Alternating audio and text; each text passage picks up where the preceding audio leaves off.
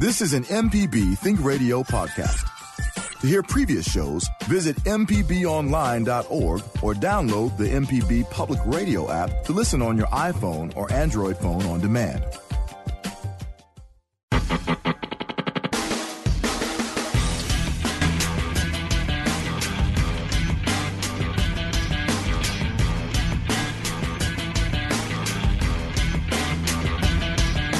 Welcome back. This is MPB Season Pass on Think Radio with Liz Gill. I'm Jay White. Thanks so much for listening on this Thursday morning.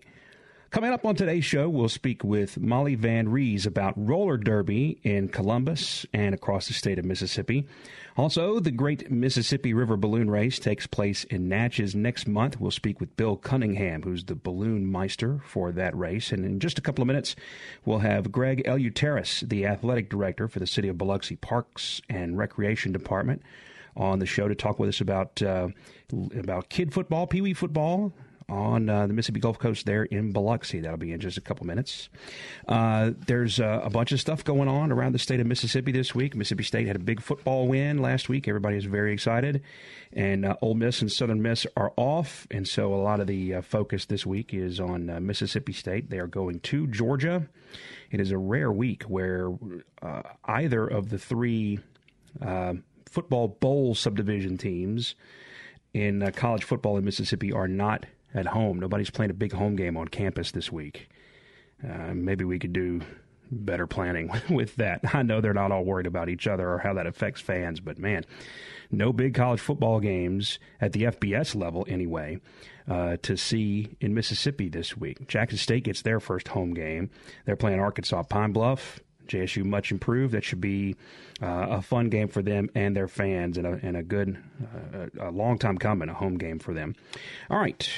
So without any further delay, we'll go to the phones now. Welcome in our first guest, Greg Eleuterius, Athletic Director for the City of Biloxi Parks and Recreation.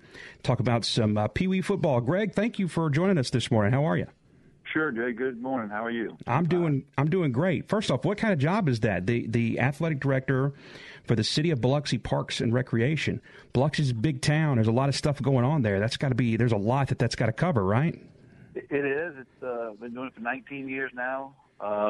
Anything youth-oriented sports programs, baseball, basketball, football, soccer, softball, you name it. We do everything from ordering uniforms to scheduling games, scheduling umpires, getting the fields ready, the whole gambit. We're very proud of our athletic program here in Biloxi.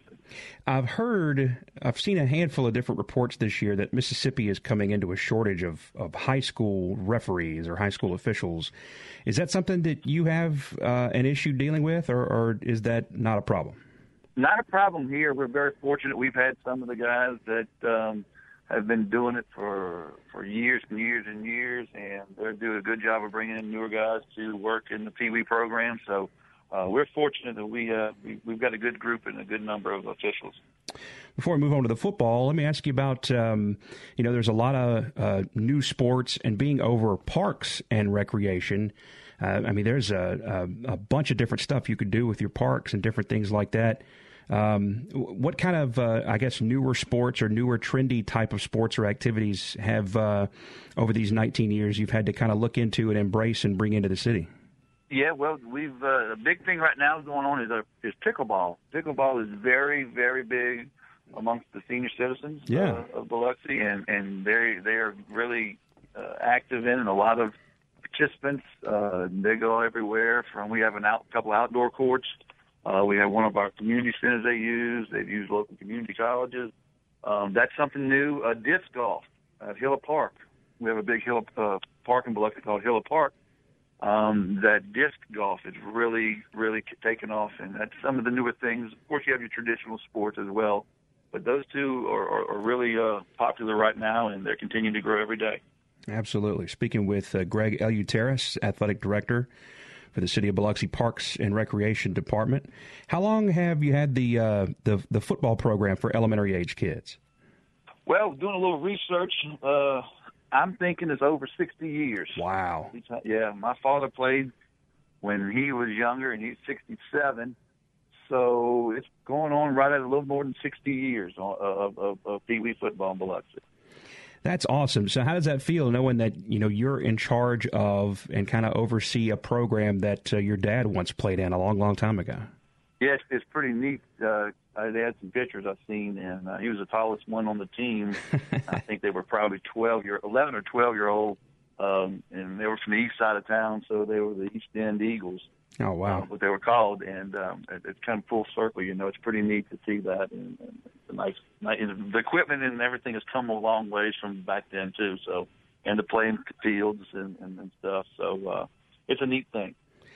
You talked about the equipment. I guess one of the biggest things in football now is the safety issue. How much, and I know this is not necessarily, you know, under the direction of the Parks and Rec, but I mean, how far do the coaches and the organizations that I guess sanction football at that age, how far have they come to try to address or fix or kind of redirect how football was taught for so long? Yeah, a lot of the techniques have changed. The tackling drills that was in place 30, 40 years ago has changed. The equipment, the helmets, of course, every year they're coming out with different quote-unquote concussion, less concussion-proof, if you will. Helmets are out there. The equipment and the shoulder pads and those things, like I said, they've made some strides over the years, and it's definitely come a ways, you know, in the last 19 years from where we started to where we're at now. Yeah. How many teams do you have? This year we have 16 total teams. Wow. And that's ages 5 through 12. And we've had that same number probably the last couple of years. You know, some age groups are higher than this year than next year or last year, and vice versa. But for the most part, the same amount of kids. Which now those numbers have drastically decreased since Hurricane Katrina. Yeah. And that could be for a variety of reasons, but most of the people that are gone from the storm are back, and the numbers of football have not come back. So that's kind of nationwide. Numbers are dropping significantly. Yeah, you know, that's interesting. You know, I do a lot of high school football stuff on Fridays, and it seems like the coast, at least in the very top level, the 6A schools, for some reason, and you want to stop using you know, Katrina as an excuse or whatever, but they've never really fully bounced back, and I've always wondered why that is. Somebody told me participation is a big deal. You know, that maybe basketball is a bigger deal and football is just not the emphasis, but that's interesting that you say that. So tell us a little bit about, you know, how do you see the future of football for these aged kids? You know, nationwide, like I said, the numbers are down. Well, our local communities, the numbers are really down. Mm-hmm. We played in, for example, DeIberville, which is also a 6A high school. They have 111 program and 1 9 and 10 program, which in the past they've always had 2 to 3 to 4. Yeah. So those numbers are going down. I see a trend in flag football. Last year I had the NFL representative from the Saints call me wanting to have Biloxi go all flag. And the incentives were, we're going to get all our uniforms. We're going to get to go play at the Saints practice facility in New Orleans. The whole gambit is just, you know, so the big push for 12 and under is going to be flag, and it is flag. And a lot of people are taking advantage of that. I know Gulfport does not offer tackle for the city of Gulfport for other than 11 and 12-year-olds, so they're getting away from some of that. So that is where the trend is heading. And, you know, Drew Brees himself is starting a new football league called the Drew Brees League, kind of like the Cal Ripken brand of baseball. So, you know, I've gotten some literature and some information sent over from those guys as well. So they're definitely – flag football is out there. I'm not sure if it's good for Biloxi yet. We see a lot more statistics showing that there's injuries or such that, you know, we need to look at that a lot more. But that's definitely the trend. How much do you get – and I don't know, it's kind of funny, but I mean, nowadays we see where there are kids that are like 6th or 7th graders or even younger that are getting interests from some colleges. That's mind-blowing to me. I don't know how you could project how some kid that's barely hit puberty is going to be when he's, 17, 18 years old. But how much, the good players in your league, how much are they, fawned after by adults and coaches and things like that? Well, that happens. Travel football. I mean, I'm sure you heard of travel softball, travel baseball, travel soccer. Well, now travel football is out there. Really? And they do come in and scoop up some of the better players at the younger age groups. But, I tell somebody, I'll tell them all the time, there's no one winning scholarships out here at Pee Wee football. Right. Or Pee Wee or Little League baseball or softball. They're just not, they're not happening. Now, they're getting the fundamentals down, yes. They're good players, yes. But I haven't seen, I've had three kids that I remember that have went off and really done well. And one is in the NBA, currently in the NBA right now, Isaiah Cannon from Bluxley. Yeah. That's 19 years, and that's one that has made it to the big time. So, yeah, there's a few colleges, a few made it to minor league baseball, but, it's a tough road to hoe, when you're 12, 13, to say that, you're going to be the next, Drew Brees.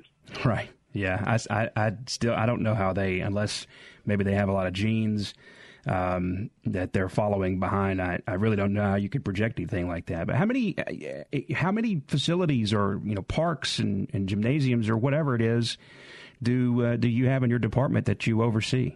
Yeah, we have our main complex is our AJ Holloway Sports Complex. We have four softball size, 300-foot softball fields, a major league-sized baseball field. We have 5 200-foot baseball fields. We have 3 international-sized soccer fields. We have, I think, 8 tennis courts. That's at the A.J. Holloway Sports Complex. That's our pride and joy. We also have throughout the city 7 or 8 different parks that we have baseball, softball fields, soccer complex we have in Biloxi as well. Tennis courts throughout the city, and we also have a dog park. Oh, very cool! With the dog owners.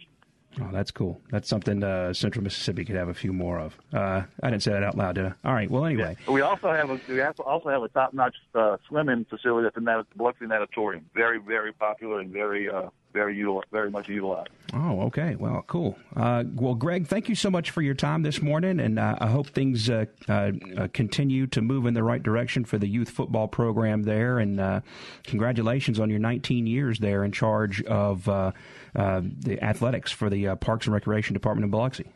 Okay, Jay, I appreciate you. Now have a good day. Absolutely, you too. Greg Eleuterius, Athletic Director, City of Biloxi Parks and Recreation.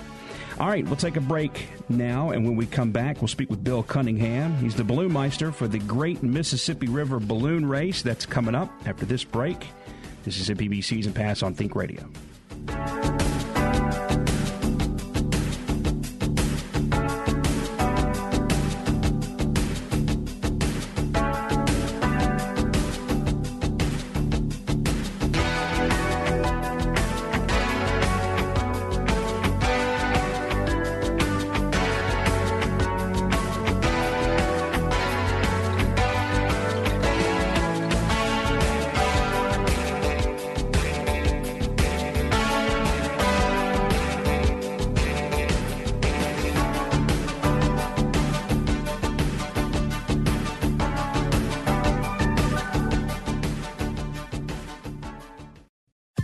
This is an MPB Think Radio podcast. To hear previous shows, visit mpbonline.org or download the MPB Public Radio app to listen on your iPhone or Android phone on demand.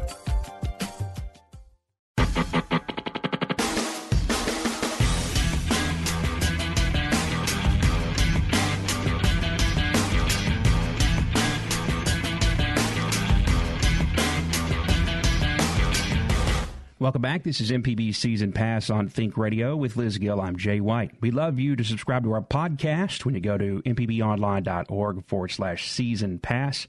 There's a purple button that says subscribe. If you click that, it'll get you started to having Season Pass at your fingertips whenever you'd like, if you like that kind of thing. If not, we're cool. You can listen to it on demand at the website also. I'd like to welcome in now Bill Cunningham, Balloonmeister for the Great Mississippi River Balloon Race, to the show. Bill, thanks for coming on. How are you? Hey, thank you, Jay. Pleasure to be here. Absolutely. What are the duties of a balloonmeister? Well, the balloonmeister is in charge of making sure we have safe conditions to fly in, making sure that all the balloons are there and have all their paperwork and stuff that they're legal to fly. We don't really have a problem with that, but mostly it's in charge of the weather and whether or not we can fly and fly safely. And then I get to, as balloonmeister, I get to pick the individual tasks that we fly on that particular competition. So. Oh, wow. So tell me a little bit more about that. Like, what are your options? What's laid out before you? Well, a balloon race is really a misnomer. It's not actually a race. It's an accuracy competition. The balloons, think of it as putting a X on the ground and drawing a big circle, maybe a mile or whatever the distance is that particular day. But all the balloons have to go outside of that 1 mile radius and find a place to take off that they can work their way back to the target. And we each have a small baggie. It's about a 4-ounce baggie. It's made out of balloon fabric. Small baggie. It has a 6 foot by 4 inch tail on it. The balloonists write their name and number on the thing, and whoever flies back and drops that baggie closest to the center of the X wins. Wow. So typically how close does the winner get? Well, it's a condition, Mother Nature being what it is. If conditions are stay pretty stable and we have good what we call steerable winds, you're able to fly back, and we'll probably have half the balloons in the X, which is 25 feet on each side. It's a 50-foot X, 25-foot legs on it, but we can easily have half or more of the balloons there at the target within the confines of that X. If the conditions are not right, if Mother Nature changes its mind while we're flying, sometimes a quarter of a mile is a good score. It just really depends, but typically we're going to fly in good conditions in the morning, and the balloons will, be pretty close to the target. They'll be close enough so we'll be flying over the crowd, at least over the site, and we'll have some pretty good scores. And that's fascinating. So how far up, to give, I guess, folks a little bit better of an idea about how difficult what you're talking about is? You said it's a 4-ounce bag, basically. It's just a little 4-ounce bag with a tail on it, and basically the tail is there to slow it down. When you throw it out of the basket, ideally you'd like to be just a few feet off the ground so you could really drop it on the target. Yeah. Preferably the center of the target, but sometimes you have to fly over at 50 feet, 100 feet, sometimes even 500 feet, and throw the baggie. So the tail is on there to help slow it down and identify when it hits the ground where the balloon is, so we don't lose it. But conditions vary with each flight. Sometimes I've been in balloon races. As a matter of fact, in Baton Rouge one time we had the Nationals there. And one morning, the conditions were so good that 65 of the 100 balloons were within 5 feet of the center of the egg. Oh, my goodness. And I've flown other times where,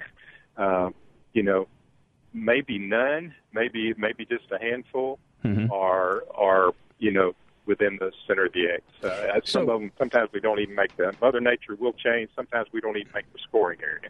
So what do you prefer? Is it just a personal preference? Because I know, golf, sometimes some of the courses are much easier, and the winner is 20 under par, something like that. And then they have these majors sometimes where it's hard for any of those guys to break par. And I'm watching it, and I'm going, look, if I want to see bad golf, I can just go play.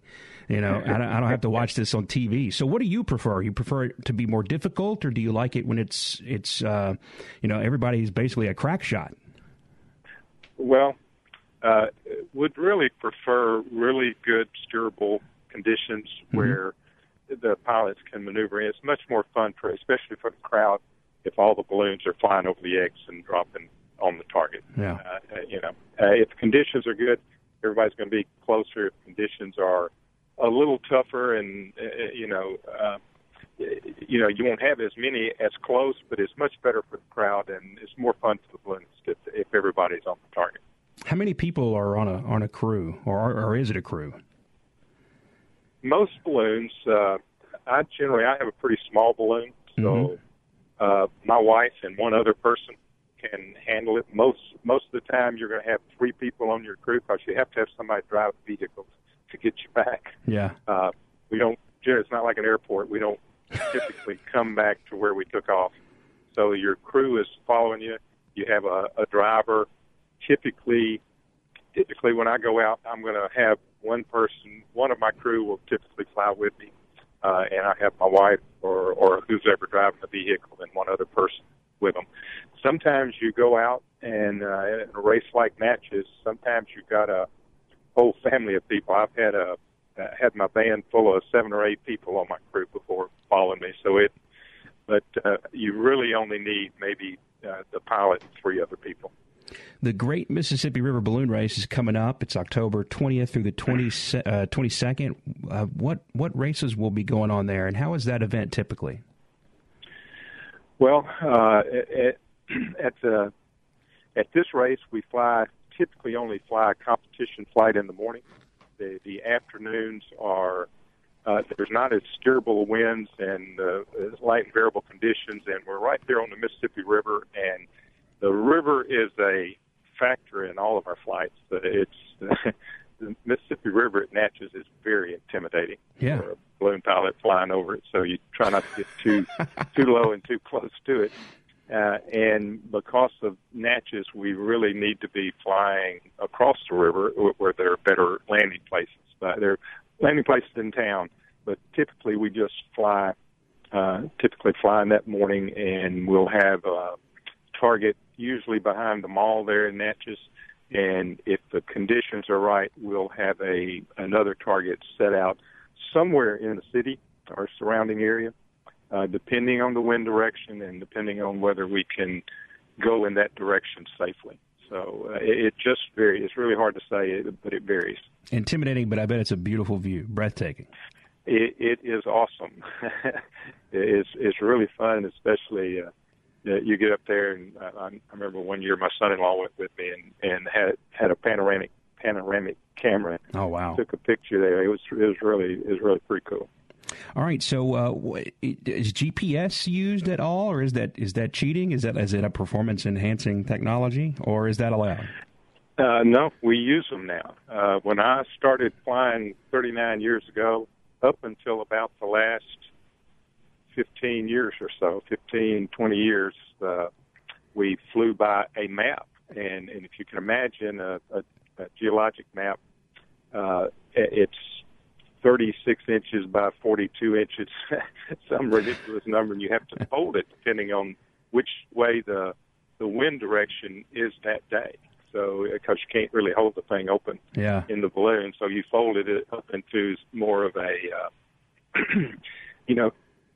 maybe an 18-inch square or something like that, something you can manage and look at in the balloon. But you have to fold it depending on which way the wind's blowing that day. But the GPS came in the 90s, and we started using those things, and it's everybody uses them now. As a matter of fact, they've gotten so good that we don't even have to have a target or a goal on the ground. We can literally do it define a box in the air based on altitude, and put a box in the air that we have to fly through, or a point in the air that we have to cross at the corner or something like that. So GPS has made it not as good for us older guys that are technology challenged, but the young guys just kill it. They love it.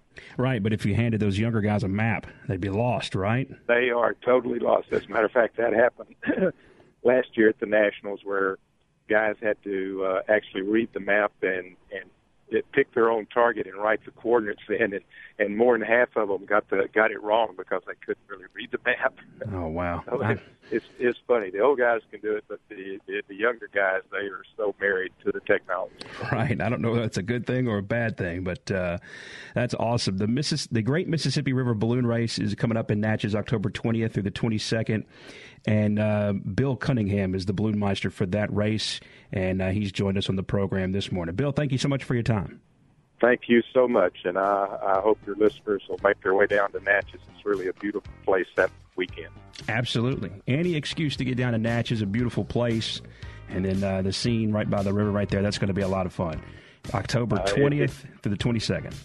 Right. It's actually better at Fat Mama's with a margarita. That's right. That's right. Bill, thanks again for your time. Great Mississippi River Balloon Race in Natchez, October 20th through the 22nd. When we come back, we'll talk with Molly Van Rees from the Mississippi Brawl Stars about roller derby in Columbus and across the state of Mississippi. With Liz Gill, I'm Jay White. This is MPB Season Pass on Think Radio. We'll be right back.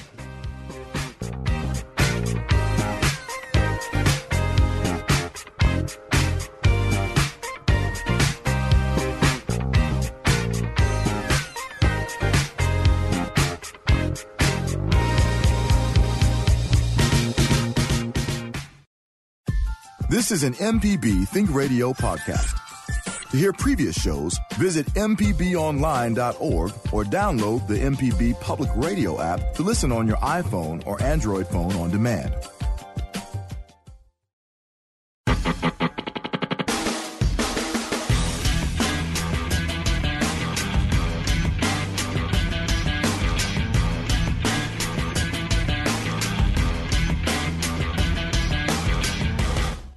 Welcome to MPB's Season Pass. I'm Liz Gill, and I'm speaking with Molly Van Rees, a member of the Mississippi Brawl Stars from Columbus.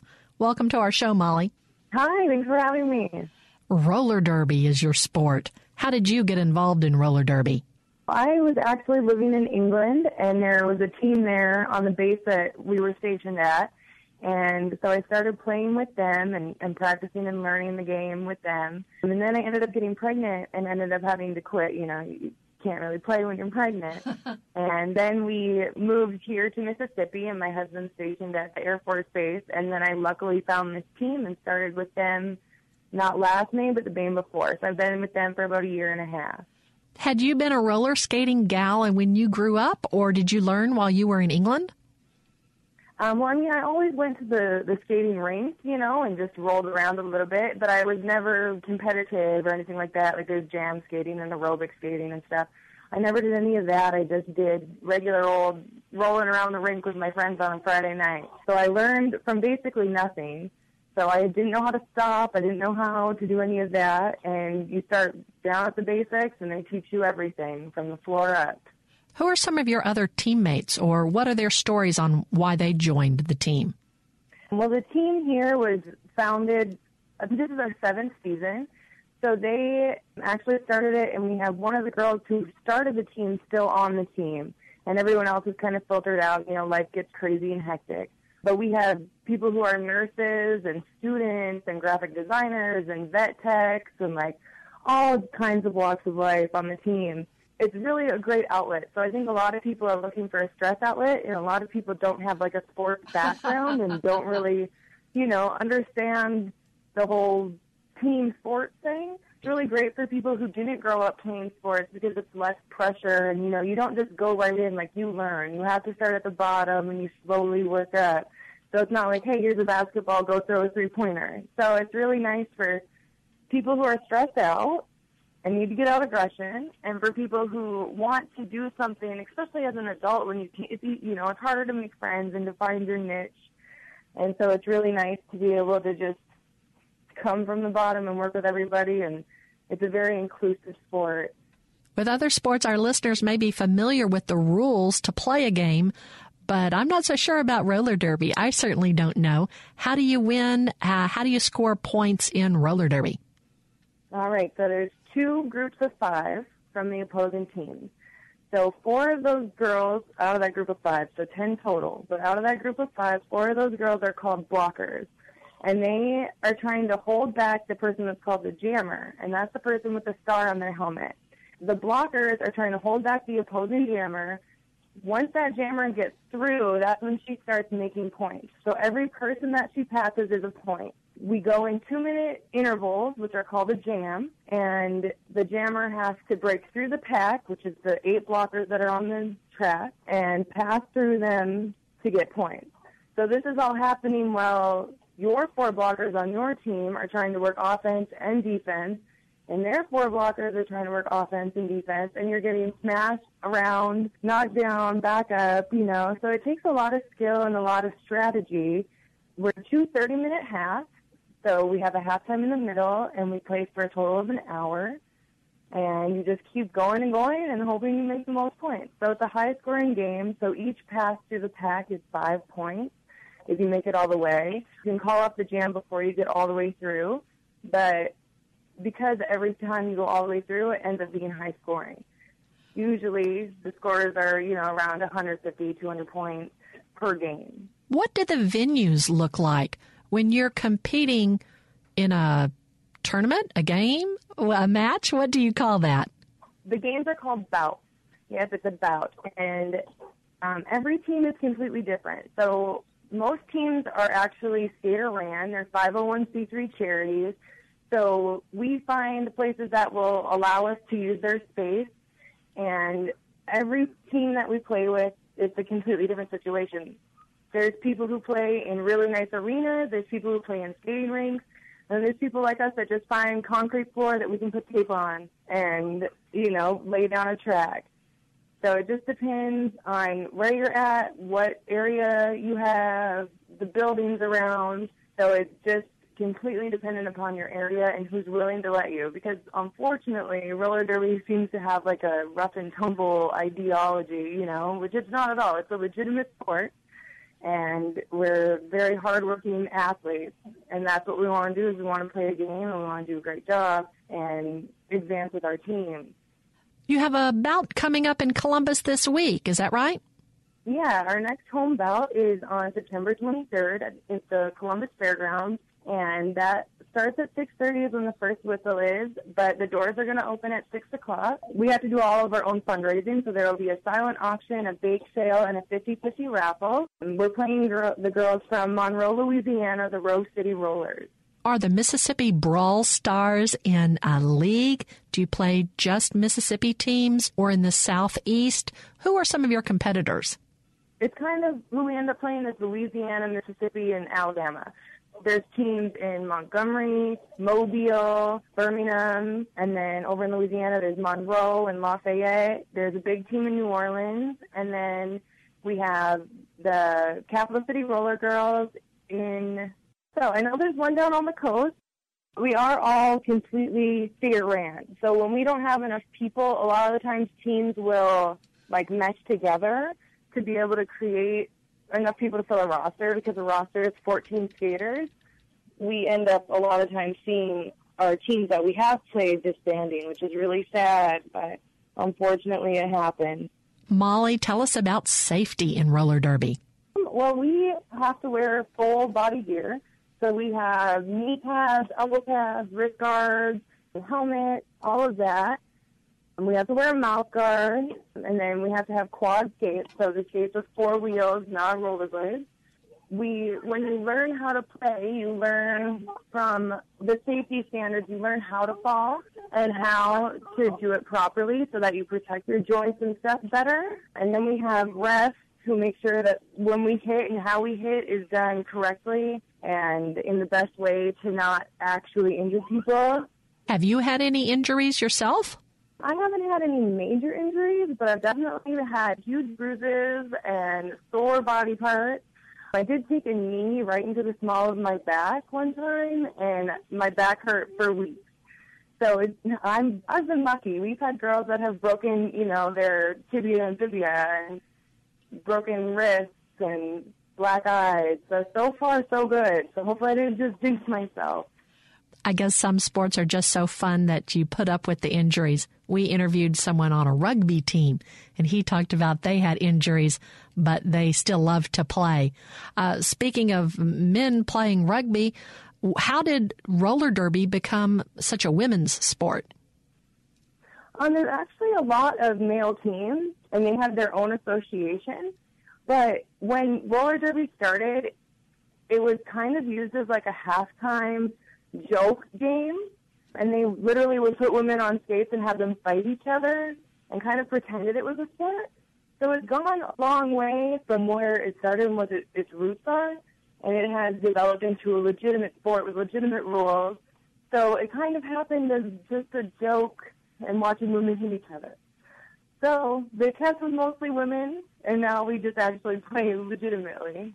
Molly, this does sound like fun, and I'm sure there are people listening who would like a stress-relieving sport to participate in. How could someone join the Mississippi Brawl Stars in the Columbus area? Well, we are always recruiting. We're always looking for new skaters, and not only skaters, but volunteers and people who want to learn how to be refs. We practice in Columbus every Tuesday and Thursday, and we're always recruiting. We're always letting in new people. There's no time limit or certain times when new people can come to practice. Not only that, but we have what's called our funk trunk, and you can come and you can borrow gear, so you don't have to pay right away. You know, you don't have to buy the actual gear to start up the game and see if you actually like it. So we're always recruiting, and we're always hoping to see new faces. And anybody can do it. It's a sport for any body shape, any athletic ability. We are all a huge mess and mix of people and human bodies, and we will take anyone, and we love new people to come and join us. Remind us, Molly, when is the roller derby season? It goes from March to November, but we practice year-round. So our games, our bouts, are March through November, but we practice year-round. There is no off-season for roller derby. Molly Van Rees from the Mississippi Brawl Stars roller derby team in Columbus, thanks for being on MPB's Season Pass. No problem. Thank you. We're about to take our last break of the show. When we come back, we'll talk about what's going on in sports this weekend. You're listening to MPB's Season Pass on MPB Think Radio.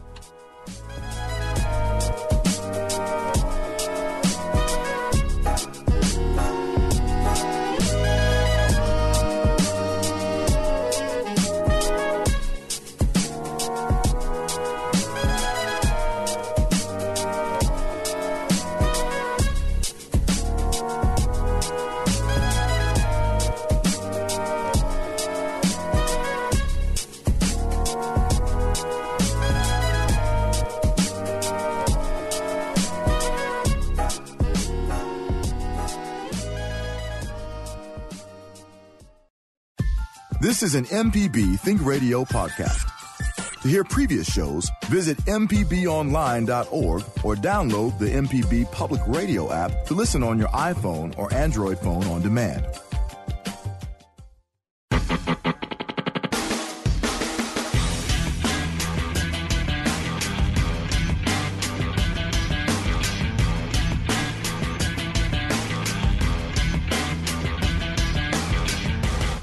Welcome back. This is MPB Season Pass on Think Radio with Liz Gill. I'm Jay White.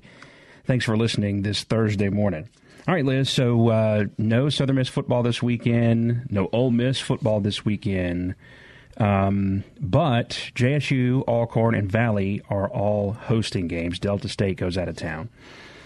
So it's the three SWAC schools who are on display in the state. Valley hosts Grambling. That's a 6 p.m. start. JSU hosts Arkansas Pine Bluff. That is also a 6 p.m. start. Alcorn hosts Southern, also a 6 p.m. start. Awesome. Again, great. Awesome. I just love that all three of those start at the same time. That's just great for fans. Awesomeness. Anyway, yeah, so those Delta State goes to Georgia to take on Shorter University. No word on whether or not that game starts at 6. But very interesting stuff there. Jackson State, and I may have mentioned this during the show last week, but their fans have been kind of, I don't know, they're longing to get back to the glory days. And it seems like they're already running short on patience with their coach. And I understand, but what they've pulled off so far this season, they played TCU. There's no expectation there, so you don't just throw that game out. And then they almost won against Tennessee State. They came up a little bit short, and they fought Grambling last week close for about 2.5, 3/4. Grambling is probably the team that's expected to be the champion of the league. So, I mean, while the expectation is to be able to compete for the championship in the league, at least that's what the expectation was when you fired the coach that you had previously. So, yeah, maybe, you know, just give it a little time. It'll get there eventually. And maybe next time when you have a coach that puts you in the championship game for the conference two years in a row, don't fire him. I have such a different football mentality. I grew up in Arkansas, went to Russellville High School, and our chant was 2, 4, 6, 8, score before we graduate. Our senior year, we had a tie, and everything else was a loss. But that one tie. When I went to the University of Texas, it was the end of the Fred Akers era. And, you know, I think we beat SMU that year. And well, I know that a lot of people remember Fred Akers. That was about it. So when I think of football, I cheer for the band. I'm there for the cheerleaders and the drill team. And for me, the football is just kind of an incidental thing. It's like going to a fight and a hockey game breaks out. I go to a stadium and they just happens to be football. So I think the JSU fans maybe just need to focus on tailgating.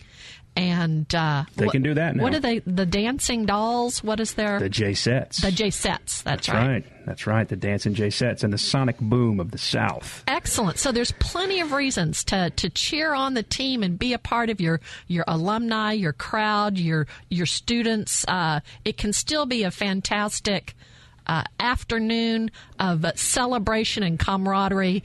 The football team just might not do as expected, or it would do as expected. Well, this week they have Arkansas Pine Bluff. That should be a win. And so, I mean, there aren't a lot of games this year where I'd expect them to put on a show, but this is one of them. And so, I don't know, you know, when Ole Miss or State or Southern Miss play a team that they're really going to destroy, a lot of times the crowd is down for those games, and I've never understood that logic. If there's a game where you know your team is going to, I mean, it's going to be showtime for your team, and they paid for a team to come in that they're going to, you know, beat to sleep, that's the game you want to go see, right?